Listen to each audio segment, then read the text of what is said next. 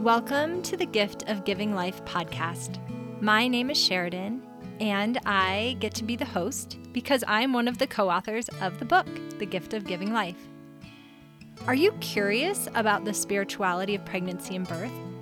Maybe this is a completely new idea for you. Or maybe you already have that sense that pregnancy and birth can be spiritual. Either way, we are excited to help you in this journey, which we do through the book, through this podcast, and also our online course, which right now is available for free for our newsletter subscribers. Just head over to thegiftofgivinglife.com to subscribe. From conception through pregnancy, birth, and also through the newborn stage, there is a spiritual aspect in them all. I will be sharing thoughts and stories to open your eyes and ears so you too can enjoy the divine nature of pregnancy and birth and harness heavenly help throughout them all. I'm so excited to share this week's book review. Catherine said, I just spent two hours outdoors reading this incredibly beautiful book. I highly recommend it. It's not just for women in the birthing years, it is for women regardless of age or parental status. This is feedback we have gotten from many people that the gift of giving life is not just for pregnant women. It's for women of all ages and stages of life. So I really appreciate this review. And if you leave a review on Amazon, we will share it on our podcast. Today, I'm going to share one of my most memorable birth experiences I've had as a doula, and it includes a hymn or many hymns, I guess, many songs, but it incorporates music and birth in a very powerful way. This is about my dear friend Andrea and her birth, but I'm going to start with her first birth. And I remember the first time I even talked to Andrea on the phone and just feeling her wonderful spirit as we talked about the Hypnobabies class she wanted to sign up for. And I was so excited when she and her husband took my class and then was honored when they asked me to be at their first birth. By then, I felt that I was going to a birth more as a friend than a doula, and it was fun because our mutual friend would be there too.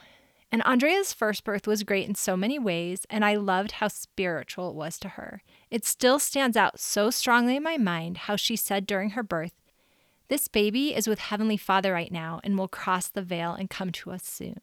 We all felt that, and it was so beautiful when her sweet baby girl was born.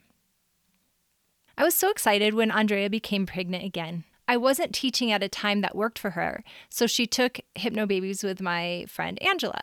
And this time, Andrea had a midwife and was planning a home birth. I was so excited that she wanted me to be at her birth again. I had a trip to Peru planned, but if the stars aligned, then Angela, Wendy, and I would be at her birth as well as the midwife. We gave her a mother's blessing way one night late in her pregnancy. It was an amazing outpouring of love and support for her, with family and friends gathered around her. We made her a necklace with beads that we had each picked out just for her, and told her the blessings and hopes that we had for her and her baby. We danced to Latin music, and she said she wanted to dance her baby out. She was having pressure waves throughout the evening, and we all thought the baby would come soon. The very next day was her birthing day. Angela and the midwife arrived first. Wendy and I arrived a little bit later. By the time I got there, she was in her active birthing time and was in the tub. She was doing amazing and was focused and just beautiful. At some point, she demanded that Wendy and I sing a hymn to her, so we sang, Come, Thou Fount of Every Blessing. She then wanted to listen to other hymns. Andrea and many of us sang along to Be Still My Soul and I Need Thee Every Hour. I loved watching her sing during her birthing time. Soon she wanted Latin music on, and she literally did dance sitting in the tub as her baby moved down. She changed positions and started pushing, and she was so powerful and focused. And then it was the apex moment when the heavens opened and an exchange is made between heaven and earth. Her sweet baby was born. Most of us had thought it would be a girl, but surprise, it was a baby boy. We got a few amazing pictures, and then her daughter hopped into the tub to be in the picture too. Suddenly, the midwife said, Take that picture, and then we need to get her out of the tub and on the bed. We quickly helped her get out and onto the bed. Lindsay, her midwife, went into intense working mode. We all felt the shift. It wasn't fear, but rather urgency, and we knew it was serious business. Andrea was bleeding heavily and it needed to stop. I was saying hypnosis prompts like turn the faucets off, stop bleeding. The midwife's assistant administered Pitocin via a shot, and the blood just kept pouring out. I still felt peace, but knew we had to do something more. It was urgent that things change quickly. I had this rush of thoughts through my mind in about two seconds. I thought hymns, and I picked up my phone and it was still on I Need Thee Every Hour. And I immediately remembered the story of a friend whose husband gave her a blessing to help her placenta release. It wasn't in an urgent situation like this, so I knew the faster the better. My next thought was prayer. We need to pray, I announced, and I started to pray with Andrea. I literally said, Dear Heavenly Father, we need Andrea's placenta to be born and for her to stop bleeding. At that moment, her placenta easily slipped out and the bleeding stopped. It was instantaneous right after I said those words.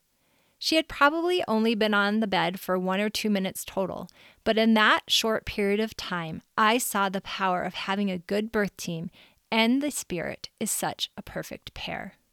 I also know that it was because of the hymns that put me in tune with the Spirit so closely, and even just seeing that hymn, I Need Thee Every Hour on my phone, is what reminded me to pray. I loved having an experienced midwife there to be in charge of the medical situation, which was so critical at this birth. I also love that there wasn't fear. I've been in hospitals in similar situations where a mom is bleeding heavily, and it can feel very chaotic and scary. This situation was still intense, but there was a blanket of peace over us. I can honestly say I didn't know that everything would be okay, but I knew that Heavenly Father was there. I felt His presence so strongly. The veil was so thin. I love that having the hymns as a part of the birth helped remind me to pray. I would have thought of praying on my own, but I don't know if I would have thought of that so quickly. I was relying on my tools and the midwife's medical skills instead of God. It was just such a testimony to me of how sacred births are and how thin the veil can be. It also reinforced how music can be a powerful influence of good in our lives. It was such an honor to be there at that birth. It was spiritual and amazing in so many ways. And actually, I'll share later two other of Andrea's births and how I wasn't physically there for either one of them, but was able to be there in a different way. If you have an experience that you want to share about the spirituality of pregnancy or birth, please contact us because we'd love to have you be a guest on the podcast. And you can contact us via our Instagram, Gift of Giving Life, or our website, giftofgivinglife.com. And please share this podcast with your friends so more people can be inspired. Thanks.